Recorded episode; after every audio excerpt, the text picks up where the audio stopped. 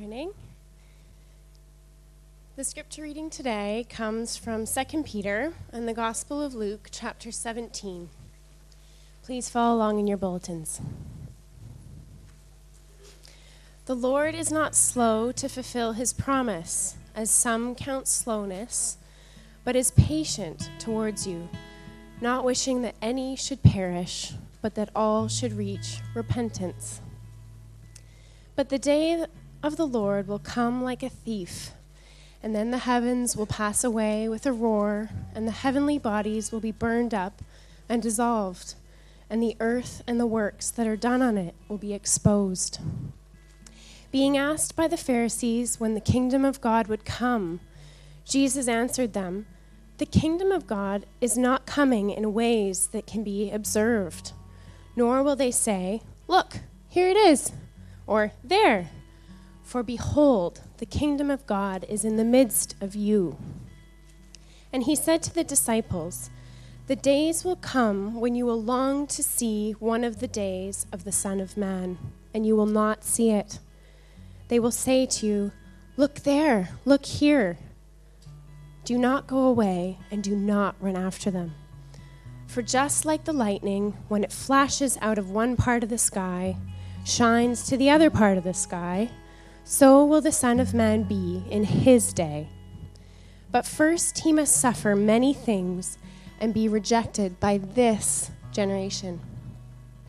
And just as it happened in the days of Noah, so it will be also in the days of the Son of Man. They were eating, they were drinking, they were marrying, they were being given to each other in marriage until the day that Noah entered the ark and the flood came and destroyed them all. It was the same as happened in the days of Lot. They were eating, they were drinking, they were buying, they were selling, they were planting, they were building. But on the day that Lot went out from Sodom, it rained fire and brimstone from heaven and destroyed them all. It will be just the same on the day that the Son of Man is revealed. On that day, the one who is on the housetop and whose goods are in the house must not go down to take them out. And likewise, the one who is in the field must not turn back. Remember Lot's wife? Whoever seeks to keep his life will lose it, and whoever loses his life or loses his life will preserve it. I tell you, on that night there will be two in one bed. One will be taken, and the other will be left. There will be two women grinding at the same place. One will be taken, and the other will be left. Two men will be in the field. One will be taken, and the other will be left. And answering, and answering, they said to him, Where, Lord? And he said to them, Where the body is, there also the vultures will be gathered. This is God's word. How you guys doing? Oh, come on. That's pitiful. How you doing? I don't know about you. Every time I see that video, it's like, whoa. Uh, you just realize, uh, as in most of life, that we are all just kind of little ants standing on the shoulders of people who've gone before us, who were faithful and trusted the Lord. And it's just amazing to be here where we are right now. This is our second compass meeting. That means that we as a church have existed for two and a half years, which I think is amazing as we dreamed about this many, many years ago. So we, devi- we d- developed and designed this meeting to be kind of like a, like a dinner table at our house, so, which is crazy, chaotic, uh, active. It's going to be running forward. There's, there's not going to be any food during this time, but there'll be food after this time. But our hope is, is that you will see what people do in their ministries as lay people, as staff, and see where God is leading us. The goal this time is to look at where we've been. John Bechtel, his dad, 1940s, 1930s, four people. Where we are now, you sitting here in this sanctuary, which is an IT center during the week, and where we hope to go. Uh, I don't know how you feel like when you think of where we hope to go. Sometimes to me, that's that's a scary thing. And it seems like people are talking a lot about the future and where we hope to go, where we hope to be. You look at Korea, you look at all the things going economically, you look at the world. And if you are a Christ follower, often you talk about when Christ will come back again. The Bible looks at time this way, just so you know. There was eternity past, and in that, God existed. Not a ball of gas that exploded, but God. And God spoke, and we have creation. God's word, He created everything, and at the end of each one of those things, He said it was good. Except for man, where He created a partner, community, relationships. Then we have the fall. Sometime amongst that creation, man chose to become God instead of follow God. And everything was broken. All the relationships that God meant to be healthy and strong were fractured. Our relationship with God was fractured. Our relationship with ourself was fractured. We became schizophrenic because we can't really know who we are unless we know who God is. Our relationship with people around us became broken. Our relationship with nature became crushed. And then one day, 2,000 years ago, God sends his son. And in that, there's this period of redemption. So we have creation, we have fall, we have redemption. And Christ comes and he redeems everything. He makes all things new. He, he, he binds relationships. His spirit is like this seed that's planted in the ground and it grows. And you see amazing things happen. And it's not always a boom, but it's, it's slow and it's steady growth. And he's redeeming, he's buying back, he's fixing things, he's healing things, he's making things new. And then one day, when he comes back again, there'll be what we call restoration that he'll restore all things. The Bible at the end of the last book, Revelations, talks about there'll be a new heaven and a new earth. earth. So we have creation, we have fall, we have redemption, and we have restoration. And we, as God's people, are in this middle of this redemption in this restoration time. Sometimes it's a weird time. Sometimes it's a strange time. It's a, it's a now time, but it's a not yet time. We see God moving. We see the Holy Spirit moving, but we don't necessarily see the full manifestation of that. We don't see families totally fixed. We don't see people totally free from sin. We still see brokenness. We still see problem because it's a now time, but it's not a not yet time. In the not yet time, when Christ comes again, everything is made new and everything's fixed and everything is healed.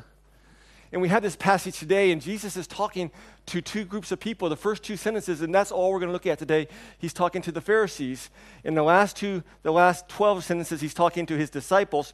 And again, he's talking about the future.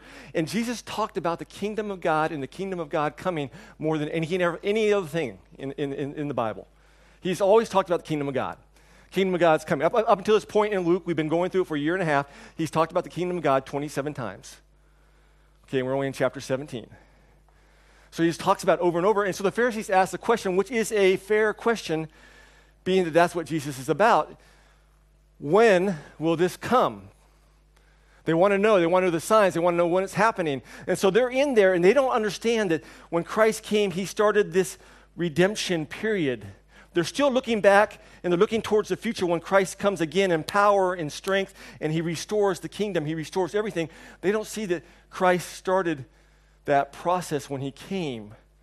They have a different expectation of how God should work, and they want him to work a certain way, and he's not working that certain way. I don't know if you do that, but I, I do that all the time. I want God to work certain ways, and he doesn't work that way, and I get disappointed, and I wonder if he's still there, and what's he doing? And, and this is what the Pharisees said.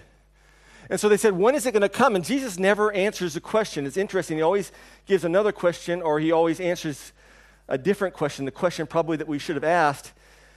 And he says to them in verse 21 it's not going to be something that you see, it's not going to be observed this first time, but it's going to be something that's quiet and hidden and working like a seed under the ground.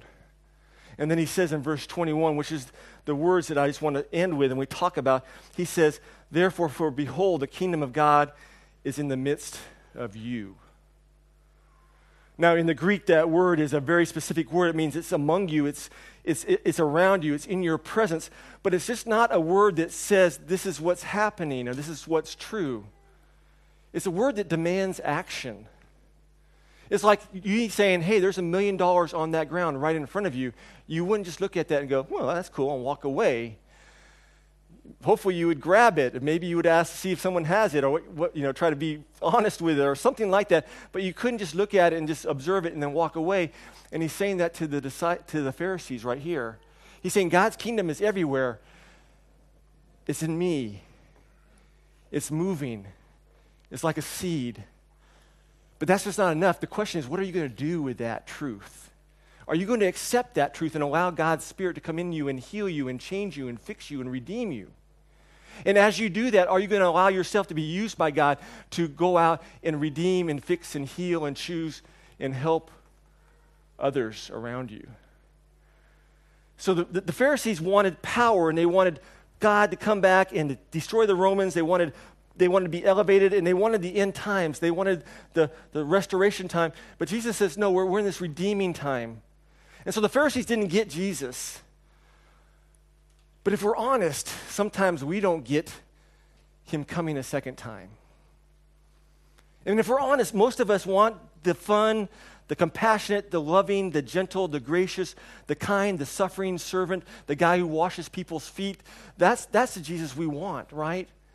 The, the Pharisees couldn't handle that. They wanted power, they wanted strength, they wanted a king. They wanted a king for their kingdom. But we today, we have a hard time with that, don't we? I mean, to think that we're accountable to God, to think that there's going to be a king who's going to come and he's going to ask us how we use the stuff he gave us. To think that there's going to be a king who's going to come and it's, and it's his kingdom that we're living for and it's not my kingdom that I'm living for. And so, in one way, we both miss the meaning of the passage. The Pharisees missed it because Jesus was there and he was doing these things and he was healing these things and it was taken forth. And we miss it sometimes because we don't ever think about him coming again. We don't ever think about his kingdom, and what it's going to look like. We don't ever think about what he's going to ask of us. That's scary to be accountable for everything that he's given us. But the passage is looking towards the future, and the question again is the kingdom of God is amongst you. What are you going to do with that? we're going to pray right now, and we want to bring up some of the staff and the volunteers. And they're going to share with you what we've been trusting the Lord for and what we think God is doing because this church is not responsible for bringing God's kingdom. God is responsible for bringing God's kingdom. God is the one that changes people's lives. God is the one that heals people. God is the one that fixes marriages. Um, the church is just here to be used by God amongst all that.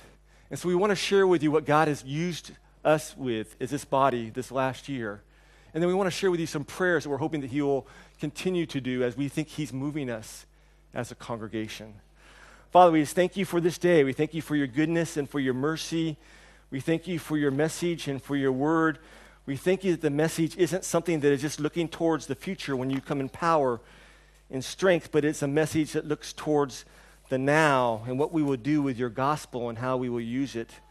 And so, as a church, Lord, we don't presume to know for sure this is what you've called all of us to do.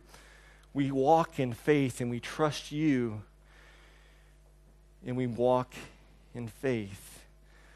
The question for us, Lord, is help us to be found faithful with all these things.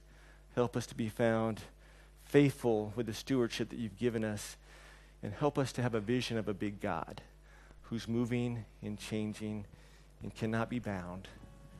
And so we lift up this time to you and we pray that you be well pleased and honored as we serve you. Amen. Good morning, church family. Can I hear a good morning?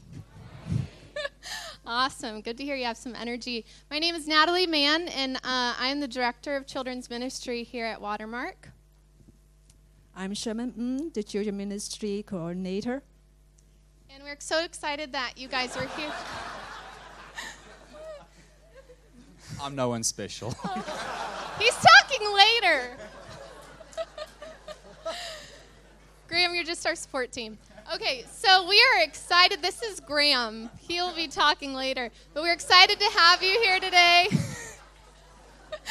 and um, we want to share a little bit about where Watermark Kids is today and where we want to see Watermark Kids grow It's been exciting to see the hearts of our kids change in the past two years. We've had phenomenal growth in our kids' lives and in our families' lives here at Watermark. And without further ado, I want to introduce Graham Smith. All right, I feel like somebody again. All right, I think we must be the only church in the world where our Sunday schools are named by such names as ocean, river, and surf. And uh, when I heard the name surf, I, I had in my, my mind this picture of sunshine, waves, beach. It was beautiful. And my first day in the classroom felt like I was surfing in a typhoon rather than a, a sort of a sunny day on the beach. And I really thought that uh, when I, I, what I was going to do was walk into the classroom and be teaching the kids about God and about stories from the Bible. But what I found was that I was actually learning from them, and these kids were incredibly good at teaching me a few things. For example, uh, one day we actually had to bring the kids back halfway through the service. So they're getting ready to come in, and I said to them, All right, when we go in, we need to be quiet. And there was a little bit of grunting and groaning. And I said, Do you know why we need to be quiet when we go back into the service? And with that, a certain little boy put up his hand and said, Yes, because some people will be sleeping. so, right, you can't argue with that. And uh, can't argue with that, right? And then. Uh, their, their biblical knowledge also totally astounds me. Uh, we, were, we were doing a little bit of a warm up activity, and um, I, I, was, I said to them, What is small, cute, and has two big ears? And one little girl put up her hand and said, I know the answer is Jesus, but I think it's a rabbit. and, uh, but anyway, when, when I did start, I really did think that I would be going into the classroom and sort of teaching these kids. And I really thought more of it as sort of a, a knowledge about God. But what I found was that God was taking it much deeper, and it was about relationships relationships about me with them as their teacher, uh, them with each other, because we're called into a community, and above all, their relationship with Jesus Christ. And it's been amazing to see that that's something that's growing and changing in the kids, and it challenges me every week. Um, and one thing I, I, did think about when I volunteered, right? The, ver- the word volunteer, I always think it's, it's me giving up my time to serve others. And yes, that is, that is part of it, right? But it's much more about an investment, an investment in the lives of these kids. And I don't see them as the way we're moving forward. I don't see them as children. I see them as these are the future husbands and wives of a community. These are the future leaders in our churches. And these are the future leaders in our communities. And just as we, we see these kids growing, and I think about the privilege it is to be able to invest in their lives, I see it as an investment, not volunteering, but also as we see these kids growing, an investment in my walk with God, because I've seen Him say and do things in the lives of these kids, but also in my personal life. So, if any of you are thinking about volunteering, I can promise you it's not always going to be a great surf, it's not always going to be sunshine, but it is going to be an awesome ride. And not only with these kids, but also with your walk with God. So thank you.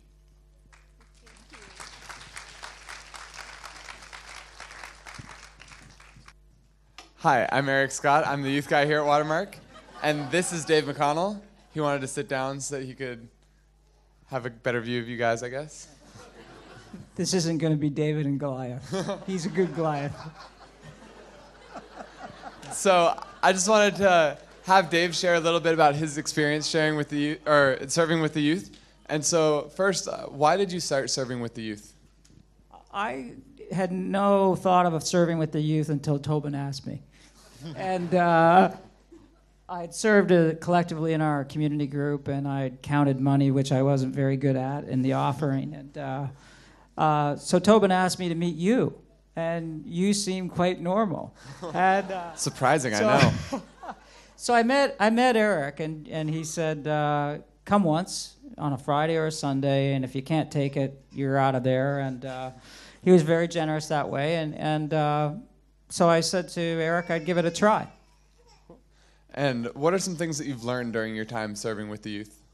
I think the first thing serving with youth was. Um, you know, sometimes we are reluctant to to leave the congregation because we, we think we are going to miss a sermon and a message. And what I really enjoyed with youth was that you know there was a sermon which you you prepared and a lesson and it was an interactive one. And actually the kids sharpened my mind. So that was that was the one thing I enjoyed is I never really felt like I was stepping out of uh, the service. And uh, the second thing I, I learned is that the kids get along really well I thought I was going to have to be like your backup and uh, you know there'd be plates and mobile phones flying, and uh, it wasn't that case at all. There was a mutual respect, and the kids really, yeah, it's kind of what Graham said. Uh, you know, you kind of. It's mutual respect. The more you put in, you, you, get you reap what you sow, and, and the kids will share. And I found that fantastic. And their hearts are open to the gospel. And sometimes we have to remind, be reminded we need to have a little bit of fun too, and church can't be such a serious thing. So if you can uh, if you can grasp that, I thought I think serving in youth is really great. It'll keep you from sleeping in service too.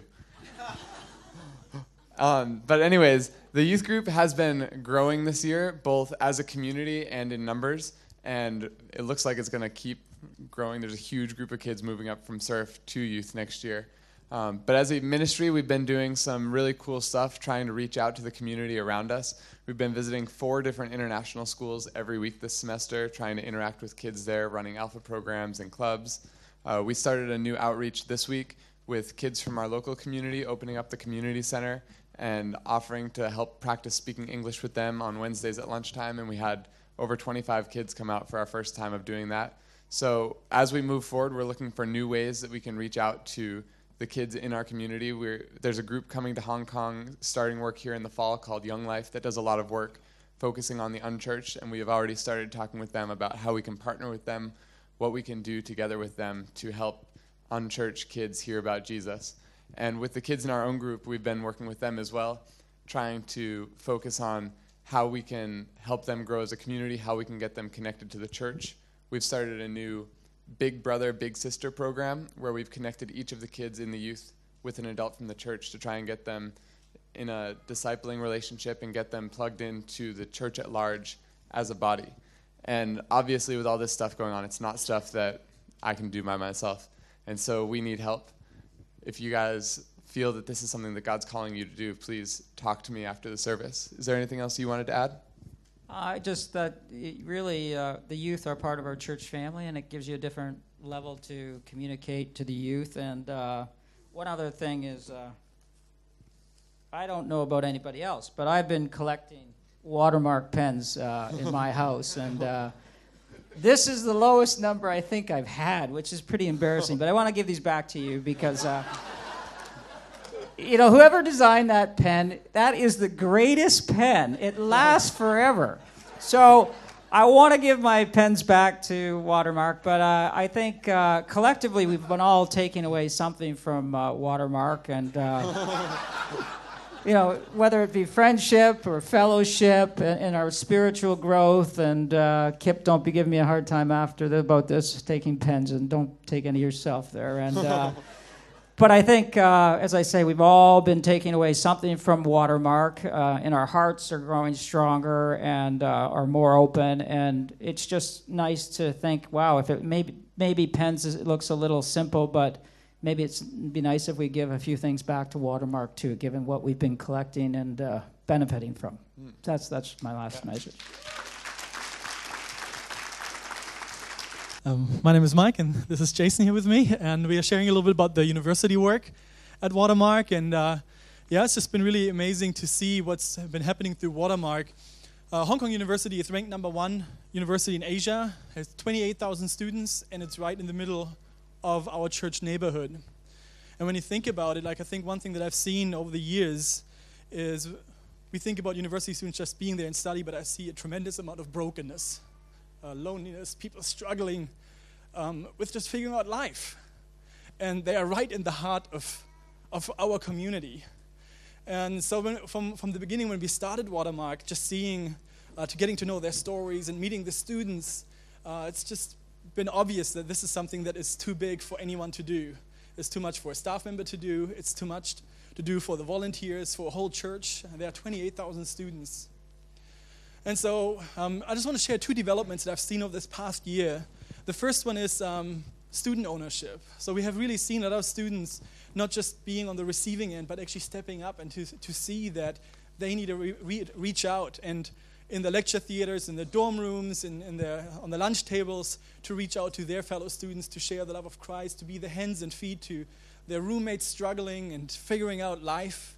And the other part is uh, just church involvement and church integration and uh, people within the church stepping up to getting to know the students that walk through the doors and, and using their, the time and their, their energy to reach out to the students. And Jason is representative for many of, of you who have been using their gifts over this past year to reach the students. And I just wanted to Jason to share a little bit about their community group adopting the students and what they have been doing. Uh, first of all, I'd like to ask my CG members and uh, those who have been involved in the university uh, ministry work to stand up so that people can recognize you. They can come to you with questions if, if later on they also feel called. Can I have my CG members to stand up? Uh, only two.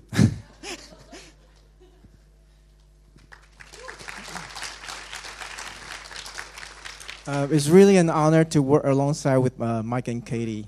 I think they've been doing a fantastic job. If you have noticed, um, many of the people who got baptized in our church are from their ministry. So they've been doing a fantastic job uh, shepherding, um, reaching out, and um, helping the university kids. I like to call them kids.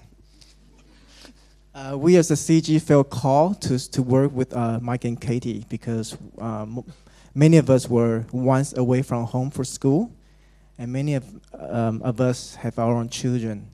And we think it's very important to help the younger generation during the time in the university because this world has become even more confusing than we were younger. Uh, RCG have been involved um, with the uh, university uh, ministry uh, in several ways. Um, we hosted uh, dinner events.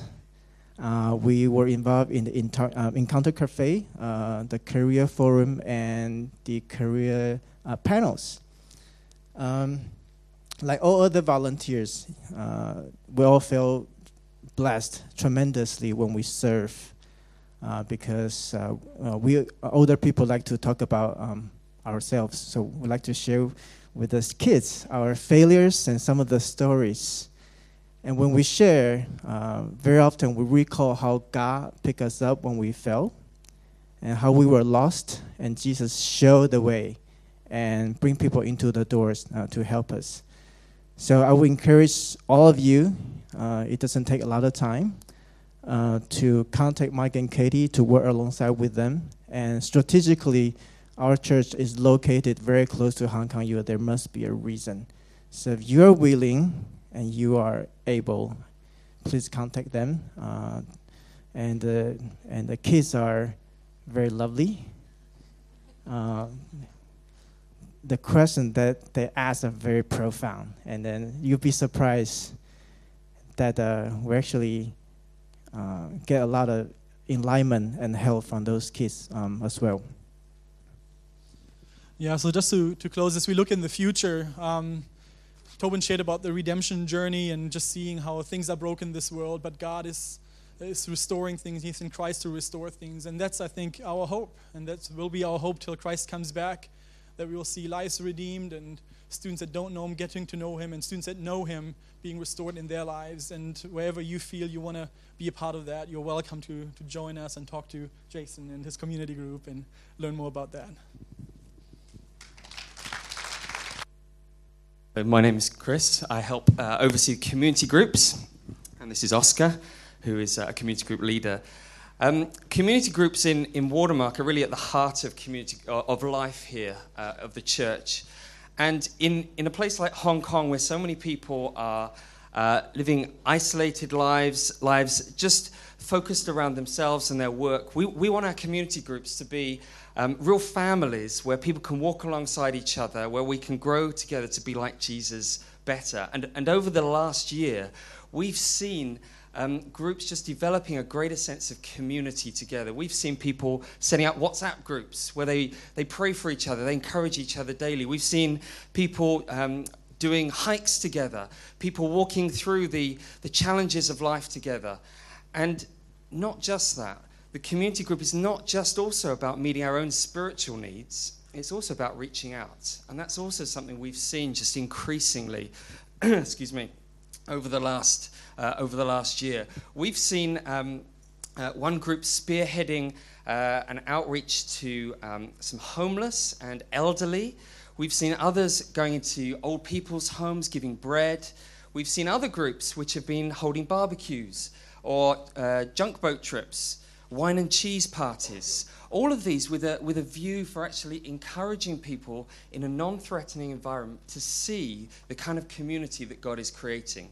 Just this week, um, one lady um, who's only here for a week said, You know, I've been spending time around your community group, and this has been the best week of my life. She said, I've never been so loved in all my life. And she actually accepted Christ this week. And that's really the heart of what community is all about. So I'm going to hand over just to Oscar just to tell us a bit about his community group. Yeah, as, um, as Chris mentioned, my name is Oscar. And by the way, Graham, I'm no one special either. Um, uh, I, I, help lead a community group here, meets on Friday nights. Um, I would characterize our group as, as being pretty diverse, I would say. We hail from uh, many different countries um, US, Canada, uh, here in Hong Kong, um, and Pastor Tobin, even Australia. Uh, we've invited one of, one of them as well. Um, but uh, no. Um, even though we're, we're, we sort of come from very diverse backgrounds um, and have different perspectives, we still face many esteemed challenges of living life in Hong Kong, uh, whether it's with uh, long hours at work or dealing with relationships or trying to figure out what our, what our ministry calling is. Um, we all face many different challenges, and it's great to have Christians to walk alongside for both godly support and, and, um, and accountability as well um, as we live life in Hong Kong. Um, for us, uh, dinner is a very important part of our community group. Um, we believe that sharing a meal is an expression of, um, of, of, of, community um, and fellowship, and uh, we're very fortunate to have many talented chefs and bakers in our group. Um, not me, of course, um, but, um, but oftentimes Friday night is one of the best meals of the week for me. so thank you guys for that. No, but uh, as Chris mentioned, outreach is, is something which is very important, and we're trying to make it make it a culture in our group. Um, in the past, we've um, we've done uh, musical gigs where um, some of our members have, have, performed, like Jeremy and Celeste, and uh, we've invited our non-Christian friends or, or, colleagues to these events, and it's been a great way just to sort of hang out in um, in a social environment where there's there's no pressure, but this is a, a Christian event, um, but and yet, but at the same time um, non-believers can still see that you know people that believe in God and the Bible are actually quite normal and fun, um, believe it or not. And um, so those are the, the, the, things that we, we like to do. Um, uh, today, I think a couple of our members are visiting a, um, an elderly home. Um, I think Ed's mom is even going to sing there as well, so that's that's great. So. so yeah, I hope this gives you guys a good flavor of, of, of my our, our, community group. And uh, if you haven't joined a community group yet, I encourage you to sign up. Thank you. So, just what we're, where we're heading next is we would love to see over the next year um, new groups started in, in, on the Kowloon side, on South Hong Kong, um, Hong Kong Island side, even Discovery Bay, Park Island. We're, we're all the time looking to see how we can um, enter into new areas which can impact the neighborhood around. Um, to do this, we also want to be raising up new leaders and training new leaders uh, to be able to take on these groups. Um, we also would love to see um, present leaders equipped more and groups developing an even greater sense of uh, a culture of discipleship, even more. And, and finally, we would love to see community groups even working together, using their gifts, their talents, their passions to reach out to those around them, so that as we, as we work together, people can see the love we have for each other and they can be infected with that so that they want to know the love of Jesus. Hi guys, my name is Aldrin. I'm part of the staff and I'm in charge of the Filipino ministry. I'm Arnel. I'm also part of the Filipino ministry. All right, uh, just to share a bit of a background, um, I think this is my sixth month here in Hong Kong, and during my earlier months, uh, God just opened my eyes to see the challenges of my fellow Filipinos. And I saw um, challenges like um, broken families, um, loneliness or homesickness. Some are into drug addiction. But I also see this hope that God could save them and heal all their brokenness. And God could use them to reach out to more people, to more families, because most of them are helpers and they have access to places or to homes um, which we couldn't access. So, um, um, right now we have two groups. We have a group meeting in Sai Ying Pun, that's in the community center after the service at 2 p.m., consisting mostly of helpers. But we also um, have another group that meets uh, every Wednesday, and it's in Pui O, which is an island in Lant, uh, which is a part of Lantau Island, where um, many Filipino um, Filipino musicians reside. And um, Arnel is from Pui O, so do you want to share to us? Yeah, I just tra- transferred there last year. yeah, and um, yeah, like Aldrin said, uh, there's a lot of Filipino uh, living there, and also a lot of um, expats uh, moving in in Pui O and actually in different parts of Lantau. Uh, we we meet during Wednesday, during lunchtime. Yeah, and um, currently we're uh, ministering to three families already. The difference with our um, uh, ministry here in, in the city is that in, in Pui O, we're ministering to Filipino families, wherein um, they've been living here for many years already. Their kids are born here in Hong Kong. Yeah, and um, um, we're we're start we just started last year, and um, God is good, and uh, we see a lot of uh, opportunity in ministering to these families, uh, especially the kids. Uh, I live in just in front of the school, and kids running around after school, and there's a big opportunity in ministering with these kids. Um, we are praying for more wisdom in how to um, bring them the gospel, and you can help us by praying uh, that uh, God give us more um, energy and wisdom. I think that's great.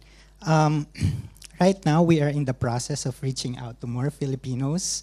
Uh, we've done outreach just last month, and we also have done um, a retreat last week. And um, we're also emphasizing on training up leaders and discipling more. And um, I think there's just a huge potential for this kind of ministry because, as I've mentioned, most of Filipinos are helpers, and in Western District alone, there are 13,000 Filipinos. That's big. 13,000 of them, many of them are helpers, and they have access to homes, to families. And, and the, the good thing is you can take part in this ministry by praying for more opportunities in Pui O, and also by help us to build network by inviting your your helpers to join our community because maybe maybe your helpers each of them have like 5 to 10 friends who are also helpers and maybe they don't know Jesus yet we just want to welcome them in this community and just share them the love of God and through them the hope is they will also share the love of God in homes in households where Jesus is not known. Right? So 13,000 of them. So, yeah, just um, pray for God's wisdom. Invite your helpers to join our community. We meet every Sunday at the community center at 2 p.m. And um, yeah, and we're, we're excited for, uh, for what God has in store. We hope that this year we'll be able to double our numbers and just really, you know, just welcome them in, their, in our community. Thank you, guys. My name is Jeremy. I'm Millen. Hi. And uh, we're going to talk a little bit about worship arts. I just want to clear up and, and, make clear, you know, worship arts is really about using all of the arts um, in our worship of God. You know, not just music. And you know, today in the church, we often kind of equate worship with music and singing. And you know, because I'm leading the singing, I'm often called the worship leader. But you know, although worship and, and, music, you know, they, they do have a lot of similarities in Watermark, it really isn't the only aspect.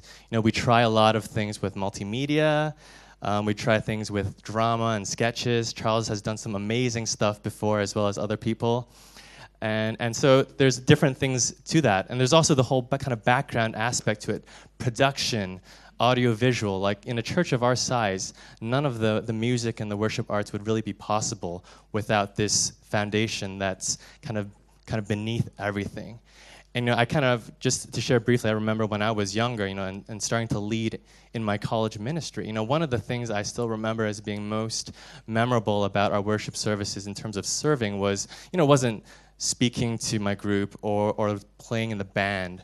But I remember for some reason, 10 years later, you know, it was, it was setting up chairs before service because, I don't know, it was just so simple. And, you know, I was just setting up chairs there, and I knew I was doing it for God. You know, I was doing it for my dad. And I knew that he was happy because I was worshiping him through setting up these, these chairs. Um, so I guess all this to say, what you see on stage here, that really is just one perspective of, of worship and worship arts. And I'm reminded that everything that goes into facilitating this place, all the sound, all the preparation, all of that is part of leading worship. The person who sets up, packs up, rolls cables, um, all of that is part of setting this beautiful table and banquet table for us to experience fellowship with God. So, what I want to do is, I want to highlight the production aspect of worship arts right now.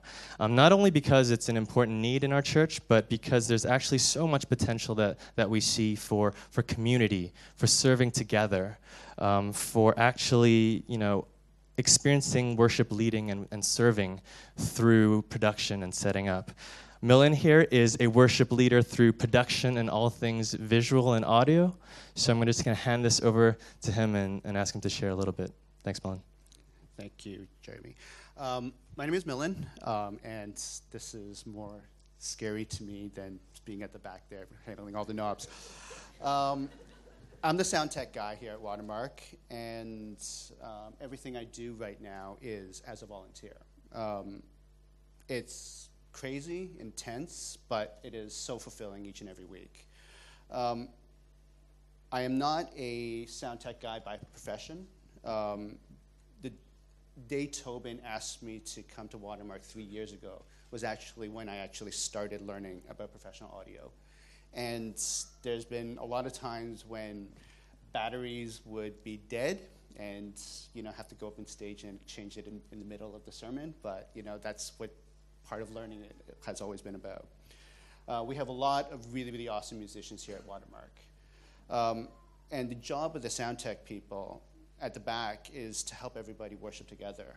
Um, it can seem stressful and overwhelming at times, but it does get easier. Um, and once you understand how everything fits together, you know, it, it, there, there is that sense of accomplishment that you have with it.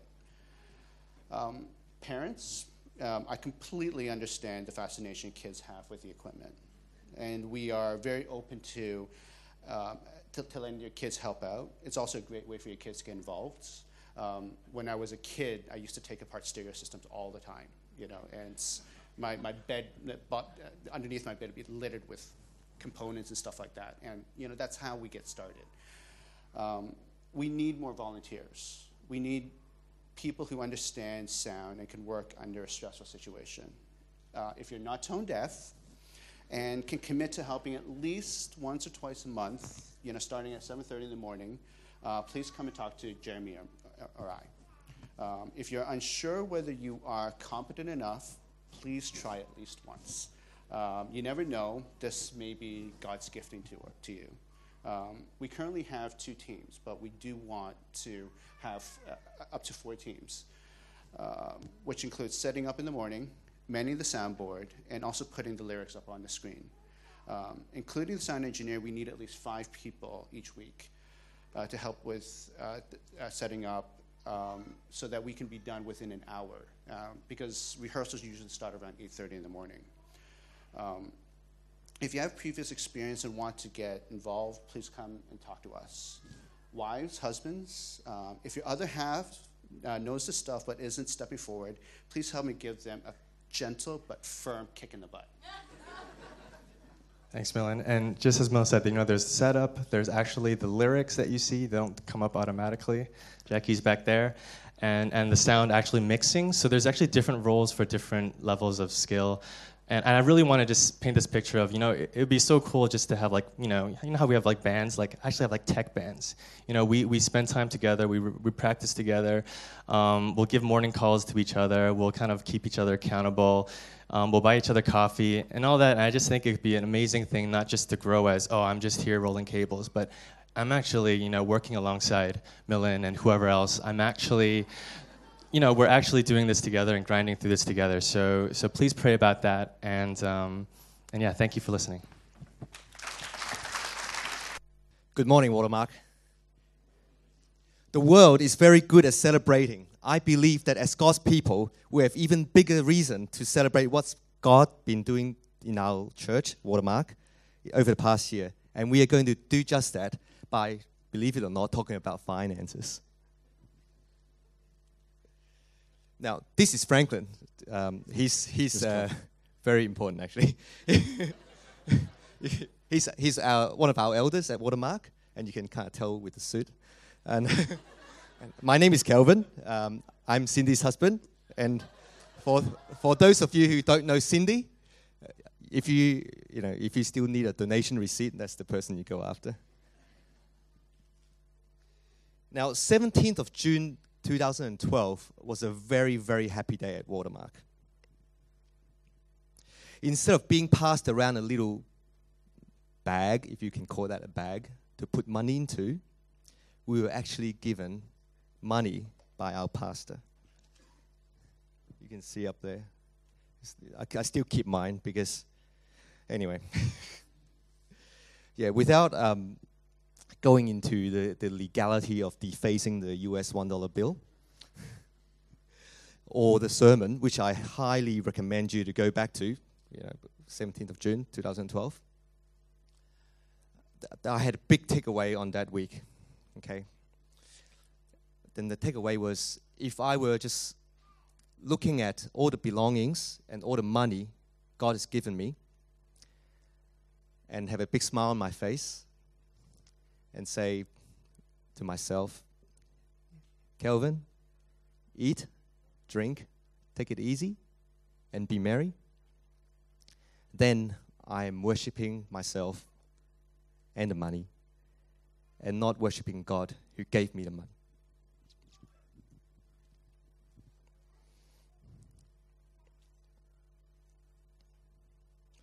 So, on this slide, you see that I'm very glad actually to report that the giving in Watermark has increased by 19% uh, over the past year. Very so often, you hear Tobin saying up here that money is a huge idol in a lot of our lives. It's an indication of our spiritual health, it's a strong indication. And also, it's a reflection of how we respond to the way God is changing our lives and what God, God is doing in our lives. And looking at these numbers, without going into too much detail into the breakdown, you know, I, I believe that as a church, that spiritually we are growing. Of course, there are many factors that can contribute to a 19% increase. It could be numbers, number of people, could be many things, but I believe that God is really changing lives in Watermark.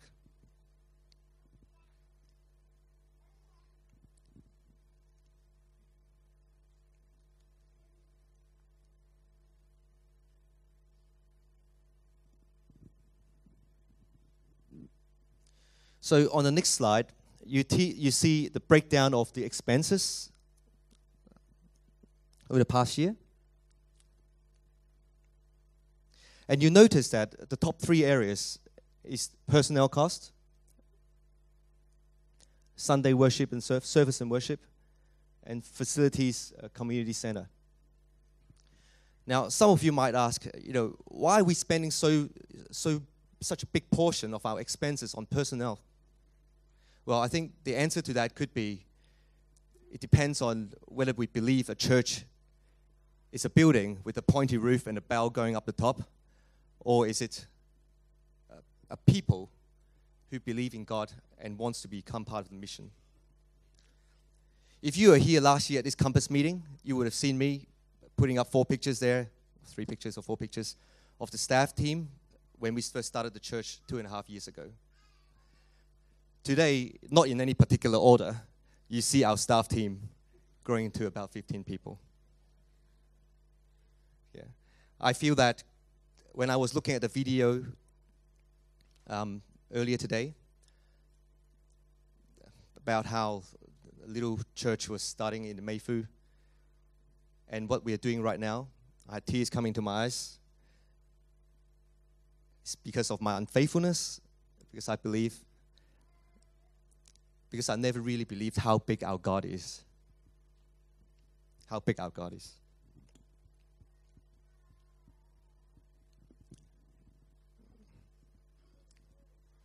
So if you look at the mission statement in our booklet today, you all have a booklet on your chair. Part of it is talking about if you come here to Watermark, what you will experience is taking and joining us in taking the next step in becoming fully functioning followers of Christ.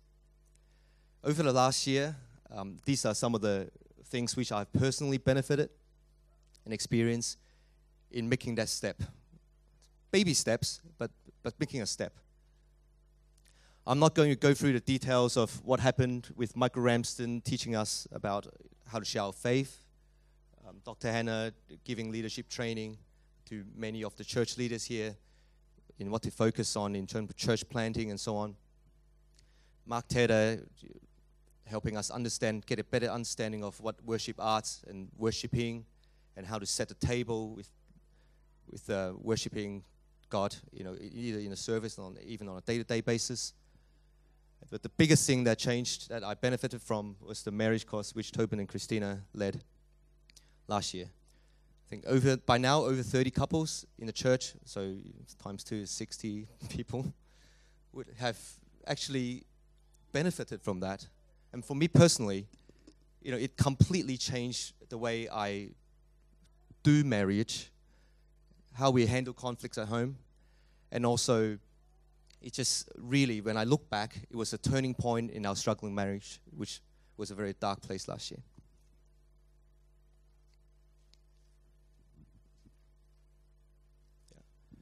So you see, this is a very busy slide. Very busy. We've been outreaching, and we've and as a church as a whole, we've been giving to different organizations. You see a bunch of logos in the middle. Redeemer City to City, Global Mosaic, First Vision, Gunga, Friends of Hong Kong, charities in the middle, and a pair of hands. Anyone know that pair of hands? No? It's actually a Facebook icon for Worship Planet, which is the Mark Tedder organization that specializes in uh, teaching worship. Yeah. On the right, you see very busy, right? We had Easter outreach, we had Christmas outreach at the community center, we had Christmas outreach, Funland at, um, at Cyberport just a few months ago. And, and it really breaks my heart, okay, during that outreach to see that there were a thousand families who came to the table our booth who didn't know that Christmas was really to celebrate the birthday of Jesus Christ. And we're so thankful that through that experience, through that exercise, that Jesus' name was uplift, uplifted.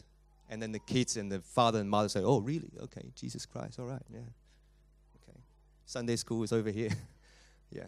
It's, um, yeah, it's, it was really uh, I feel that it was the, the impact was absolutely huge. And on the left hand side, you see that um, there was St. Barnabas outreach up the top left. We had Stand for Freedom um, going on at the university just a few months ago. That absolutely killed my Facebook, by the way. You guys just all the videos, videos. And uh, down the bottom uh, was uh, our university mission um, and team going out to the Philippines uh, to reach out and to help with church planting. So, all this, sometimes we feel like, hey, should we pat ourselves on the back? But no, it's really God is doing all these things. And my hope and prayer is by next time, this by this year, next sorry, by next year, this time, these pages will be filled with even more opportunities as God do amazing work in Hong Kong using us. Thank you, Calvin. Um, the Lord has really blessed uh, Watermark tremendously over the past two years, not only financially, but with many dedicated individuals who were able to carry out the, the ministries with limited resources. Uh, we have witnessed the growth of the church in attendance, children, youth in Hong Kong U and community groups. As we look ahead in 2013, uh, there will be a 22% increase in the ministry budget. Uh, the increase is really into all areas, i- which is in your booklet there. All areas we're projecting growth, as you have heard from the presentations before me. The biggest increase is in the rent for Cyberport. As you all know, this area is maturing. The rent is always a challenge, but we are thankful, and we do not have to switch between three places anymore this year. Uh, as Cyberport committed to give us either third floor or ninth floor on Sundays, which is a big blessing for us. As you all know, we, you know, just mentioned, we do not pass an offering back like many other churches does, but we have witnessed your generosity by giving in faith. You have shown us that you have not, you have given not out of obligations, but truly out of your love for Jesus Christ, the gospel, and our growing church family. For that, we're very, very thankful. As I'm preparing for this um, presentation, a verse that came to my mind in Luke 12 48. It says, From everyone who has given much, much will be demanded, and from the one who has been entrusted with much, much will be asked. So, this is the details of the expenses.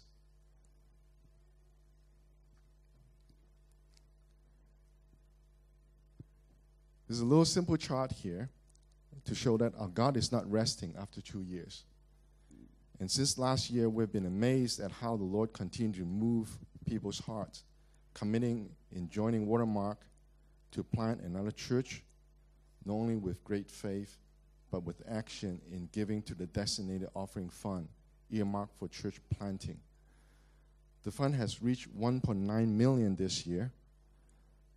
Planting a church is not something that a few of us can do. So we're presenting this challenge and vision to all of you. God has already provided us with the seed money, the 1.9 million. As you see the diagram, watermark itself grow a little bit, but we're looking at the green, which is the new church.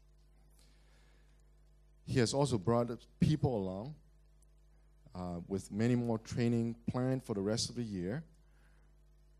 We'd like to ask all of you to pray together, asking the Lord to make it clear to the leadership team as to when and where He will want us to plant the next church. We continue to see how God has blessed us with godly brothers who will be equipped and ready to go whenever the Lord says yes.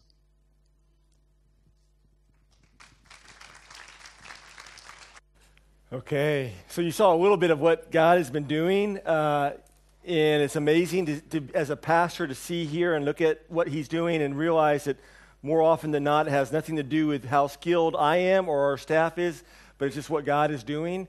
And so I want to close here with just sharing a couple points and then give you some action points because uh, we have a meal, so you don't have to worry about catching a meal. Um, you will run out that door. That door is going to be locked. You can't go out there. It's electrified.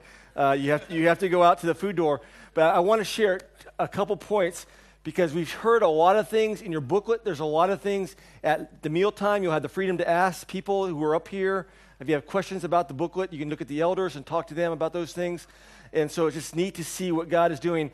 When we started to pray about the church and we started thinking about God's kingdom and we started asking what kind of church did God want for us to plant here that would help his kingdom, and we realized really quickly that uh, in some of us, we've never seen that type of church. It was, a, it was an act of faith. One of the things we kept saying was that we wanted, felt like God was calling us to plant a church that was for His glory and for the people who are not in church this Sunday.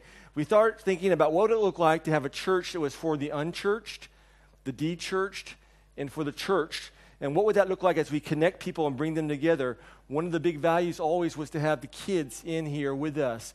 Uh, statistically, whatever you think about great Sunday school programs, I think we have a great Sunday school program, but that doesn't guarantee your kids walking a lifetime with God. Actually, that probably is against that. What we've seen and what everyone has said, and I can give you 10,000 pages of information, that what enables our kids to walk with God and to understand that is to have them sitting with us, seeing their parents do communion, serve, ask questions, experience it, so that when they go off to the university, they understand the faith of their parents, they see their parents are, have integrity. They see their parents live consistently. They aren't just shuttled off to another classroom where they don't see the parents worship, but they experience all these things. And over and over and over, what we've seen is that that is how people walk consistently with the Lord. That's why we have our kids in here with us. I know that it's inconvenient for many of you until the kids leave. There's usually about 25 people standing up uh, until the kids leave so you can go sit down. But our commitment is that we would do things holistically as a family and that all age groups could work and serve and, and be a part. To me, the ex- most exciting thing was two Sundays ago when the youth band was up here serving. And when I come in and I see the kids pulling cables and serving in that sense, uh, to me, that is uh, amazing. One of the things we prayed about as we thought about God's kingdom coming is we wanted to be a church where people even if they weren't in church, but they had friends who wanted to hear about church or learn about spiritual things, that Watermark would come to their mind and they would say, You know, I don't go to church, but I do know a church. It's over there. Why don't you go check it out? And that happens over and over and over again. And to me, that is pretty amazing how God is using people who aren't in church to bring people to church here in that sense.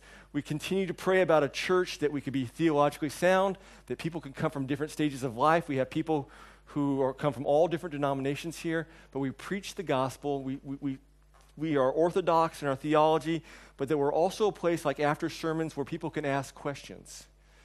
And we want people to understand that even if they don't agree everything with what we say or they have a struggle with that, that there's a freedom to talk about that, to dialogue about that. And our prayers that people would walk away and they would think, wow, I don't know if I agree with everything, but I, I love the spirit of those people and I love what God is doing in their midst. And that is something that I hear over and over and over again. And that is so humbling to me to hear people talk about you as a church. We realize that people are not going to see Christ in you until they see the church loving each other and caring for each other. The Bible says over and over again that we're called to do the one another's for each other. We're called to love one another. We're called to care for one another. We're called to forgive one another. We're called to serve one another. We're called to be exhort, exhorting one another. And if we don't do those things, as we talk about our faith with people, our faith is meaningless. And so it's amazing that God is continuing to develop a community of faith, which you're sitting in here right now in changing people's lives, and he's using that to reach out to people and bring them into the, the, the church. Um, you know, we prayed, and in your booklet, we pray a lot about planting churches. We pray a lot about leadership development. Uh, this next year, we have the opportunity, whether you know or not, to develop over 2,000 leaders in Asia. They're going to be in a community center. They're having these big events happening. And all of these are just because of what God is doing in the church, because we feel like God has called us to, to raise up leaders. We reach out at Hong Kong U. Do Hong Kong students at university do a lot of tithe? No, they don't. But they are very strategic because they are going to be the leaders. And as they learn and they grow and they fall in love with Christ, all those things will happen. What do we need from you as a family? What do we ask us as a church family as we live in between this time of redemption and restoration? What is God calling us to do? And I, I want to share with you four things, and then we're going to go eat. And the first thing I think that we are called to do as God's people amidst this time, this C.S. Lewis called it a shadow time. We see God, but we experience pain and suffering, and we know that one day He's going to come and all things are going to be new. What are we called to do here as God's people? First thing is we're called to pray. God has called his people to pray because the work is his work. We're called to pray, and all these things that you've heard, all the things you've read in the book, those are not things humanly possible. The only way those things are going to happen is if God touches people's hearts and shows them that this is what we've called you to do. So we ask you to pray. Pray for the leaders, pray for the elders, pray for the ministries, pray for your community groups, pray for your neighborhoods. Pray for my wife. She has to put up with me. And if you know me, that's really hard for her. So you need to pray for all of these things going on. That's a joke. You can laugh, okay? Uh, but it's true. But you need to be praying. We need to be praying as a church that God's hand would move. The second thing that we, we feel like we are called to do as a church in this middle time is that we're called to invest. And what I mean by that is we're called to invest our time and our life in the people around us. We don't have a lot of programs going on here. We want you to have free time in this busy world because we believe that you are called to reach out to the people in your neighborhood who aren't in church. Yeah, we could do 50 things. We could have five things going every night. But if that happens as a church, chances are you're not going to be out reaching out to your friends who aren't in church because you're going to be so busy hanging out with people who are already in church, which is good, but it's not why God has called us here. God has called us here as his people to reach out to people who don't know him. And so we want you to pray. We want you to invest. We want you to volunteer. We want you, as, as I think as Graham said, we want you to invest in the kids and the ministries here. We believe with all our heart that if you're not serving, you're not experiencing God's blessing in your life. I know that's hard to hear, but God has made us to serve. And He's given each one of you talents and gifts that we desperately need. There are a lot of things in that book that aren't in that book because you're not serving and you haven't, we haven't heard God speak to you and you haven't been able to come and tell us, you know, God has been working in my heart and I think we need to do this. We need you to serve. Our prayer is that everybody, and it's amazing, we have incredible, incredible servants and volunteers in our church. I would say, probably statistically, we have probably more volunteers per capita than most churches I've ever heard of. And I think that's why we're so healthy. But I think that we can't stop there because we want to remain healthy and we want you to be healthy. And so our prayer is that everybody in Watermark would serve at least once a month in some capacity within the community. So we need you to pray. We need you to invest in your friends. We need to serve and volunteer. And the fourth one is we, we, need, we need you to give financially. We don't talk about, we don't pass money, but we talk about money a lot because it's, it's an idol in our life. But the things that we talked about, the things that we shared, the things in those books, th- those are going to cost a lot of money. I mean, planting churches, reaching out to community centers, helping people in nursing homes, seeing God renew this part of Hong Kong Island, doing ministry, doing missions, that, that costs money. And so we, so hear my heart here. I don't want you to give because you think the church needs your money. Please do not do that. Okay, my elders will kill me or someone in finance will kill me. Don't, don't do that. Give because you love God. And you know that God wants you to do that because it's an act of worship. Did you hear me there? Don't give because you think the church needs your money because we're in deficit. Well, we're not. It's amazing. God, continue. You are faithful and you give. Give because it's an act of worship. You love God, and God has called you to do that. That's how this church is going to continue. That's how God is going to use it, and, and that's how you're going to be a part of it. So we need you to pray. We need you to invest. We need you to volunteer or to invest in the people, and we, need, and we need you to give of the money that God has given to you. You're right. You might look at us and say, well, they don't really need the money because there's already 1.9 saved up. And, and, and you're right. We, pro- we, we probably don't need your money. God will, God will bring money in through other people and through other things. But the moment you say that, you've, you've, you've lost the heart of what God's doing in the church. You've lost the vision for reaching out to people who aren't in church today. And so we'd ask you to pray. We'd ask you to invest. We'd ask you to serve or invest into people. And we'd ask you to give. Okay? So that's where we're at. We're on this journey. To me, I, I, every day I walk into the office, it's not a day like I, ugh. I mean, this week, this week, I know of five people in our church family who came to Christ. Five people who are here. They came in as not Christ followers. They're asking questions. They're in a community group. They're having people love them. They're having people care for them. One lady said, I had no choice but to do that because that group, they're like bulldogs. They just clamped onto me and they kept loving me and they kept caring for me. And I was like, wow. That's what I want, right? That's what we want. We want to be, we want to be bulldogs.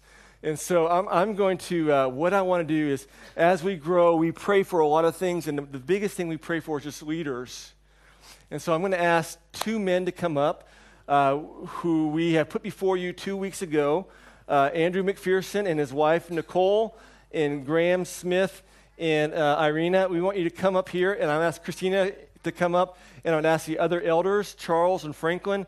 As we pray, as we think about planting churches, it's going to mean we need people who have a heart for that. They're, they're men and leaders. And so we brought up uh, Andrew and Nicole and Graham and Irina. They have been a part of the church for uh, two years. I remember my first time I met uh, Nicole was at our beach outreach, uh, and, and they have been serving. You've seen them serve, you've seen them give. And, uh, and just to be frank, you know, we're talking about we're here to reach lost people, and uh, what more lost places are than Australia, right? so we figured we need Australian elders to come in there and help with that, right? So I'm teasing, okay? I love Australia. They're some of my best friends. Uh, uh, but I, I, can't, I can't tease New Zealanders because Kiwis are too sensitive. But I, I, I right, Bernard? Ah. But I, I, could tease, I could tease Australians, right? Uh, anyway, so uh, they have gone through, we've met with them for over a year. They've been in elder training. Uh, we believe they have the DNA of the church and the heart of the church. And they are the people that we, we believe that God has brought before our family to shepherd you, to pray for you, to care for you, to be the leader, to be the father. An elder is a father, a shepherd in the church. When you think of elders, you think of what would every family be like in a church if they copied their elders or their leaders.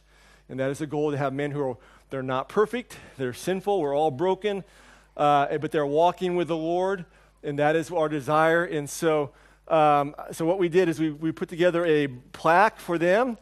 You got this one? And so I'm going to present this to them, and then we're going to pray for them, okay? Uh, so this is uh, elder certificate, Andrew McPherson. And, and, Nicole, you are the huge part of that because behind every uh, man, there's a woman 10 times better than he is.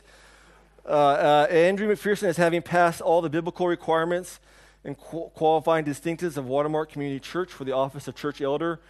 Uh, your desire to serve, your faithfulness, commitment, and sacrifice has resulted in countless people being influenced for your Savior.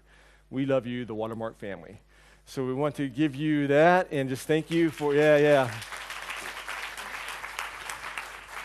and then we have a same uh, for Graham. Graham is uh, he's from uh, South Africa, so he's he's helping in that area. But in the same way, uh, your desire, your service, your faithfulness, your commitment and sacrifice have resulted in countless people being influenced for our Savior. Despite what you say about people sleeping in church when the kids come in, uh, but uh, we are so thankful for both of you guys as families, and for Charles and for Franklin because uh, I don't want to be a leader by myself, and that is very unhealthy. But God has brought these families to us, and so we would ask that you uh, pray for them, encourage them, and, and ask them questions. And uh, they, they are the ones God has put over the Watermark family for vision, direction, and accountability for future. So, what I would like to do is, I'd like to pray with you guys. Is that good? You want to come with me? So, let's just hold hands, and would you guys bow with us and let's pray. Father, we thank you for these couples who have been serving for two years. They've gone through the process, and we've already seen that they're already doing the works of elders. We pray for them, Lord. We pray for Andrew and Nicole and their three kiddos. We pray for Graham and Irina and their one kiddo and one on the way. We pray just for your mercy. We pray for grace. We pray, we pray that we'd pray for our leaders and know that you have anointed them to be a part of this church and to encourage them uh, as they walk with you. Help them to be holy we know the spiritual battle is real and true, and so we just thank you for them. Uh, help us to be a church uh, lifts up our leaders and prays for them and, uh, and exhorts them and encourages them in all these things. And so we thank you for these four amazing families, and we just thank you uh, for your blessing upon them. We pray these things in your Son, Jesus' name. Amen. Yeah, so I think that's. Uh, okay.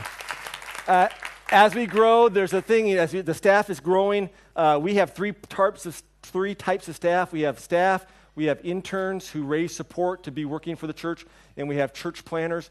And so in this last six months, we've had several staff come. Uh, yesterday, we had one staff join us for the first time. So, Alistair, you want to come on up? Uh, Al, uh, Aldrin, why don't you come on up? Um, Alfie, come on up. Uh, yep, yep. Henrika, come on up. And so I want to present these. These are, these are people that God has brought to Watermark to serve and be a part of this. So Alistair, for, uh, uh Alistair and I have been fighting, Skyping for two years. Alistair is a pastor in, uh, in, in, Australia. We Australians need the help. We brought him here. Uh, and he, he, he's in Sydney uh, in, with the Anglican Church. And he, uh, when he heard about what God was doing in our church and the desire to plant churches, and to be a part of what God is going on. Uh, he has graciously uh, joined us. And so this is his first day as our new pastor at Watermark. And so you can pray for him. Uh, it's, it's, yeah, we're so thankful you're here. And you'll get a chance to hear talk and listen to his funny accent later on. At, at dinner. Aldrin has come back. Aldrin did an internship and he's come back as full time Filipino pastor. So now we have two other pastors here that are serving and praying through what does it look like for them to plant a church within those congregations. And so that is amazing. Henrika was a college student. You heard her testimony.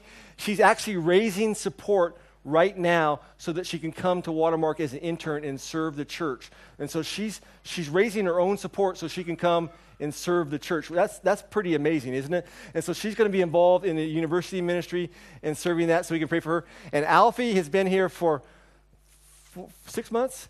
Alfie is an intern. He's like a jack of all trade. He has a heart for planting churches. He's involved in the university ministry. He's involved in the youth ministry. And uh, what else are you involved in? yeah, set up, yeah, training and teaching with Chris Thornton. And uh, he has been doing uh, an amazing job. And so he is actually here as an intern too, uh, making not a lot of money, doing a lot of stuff to serve the Watermark family.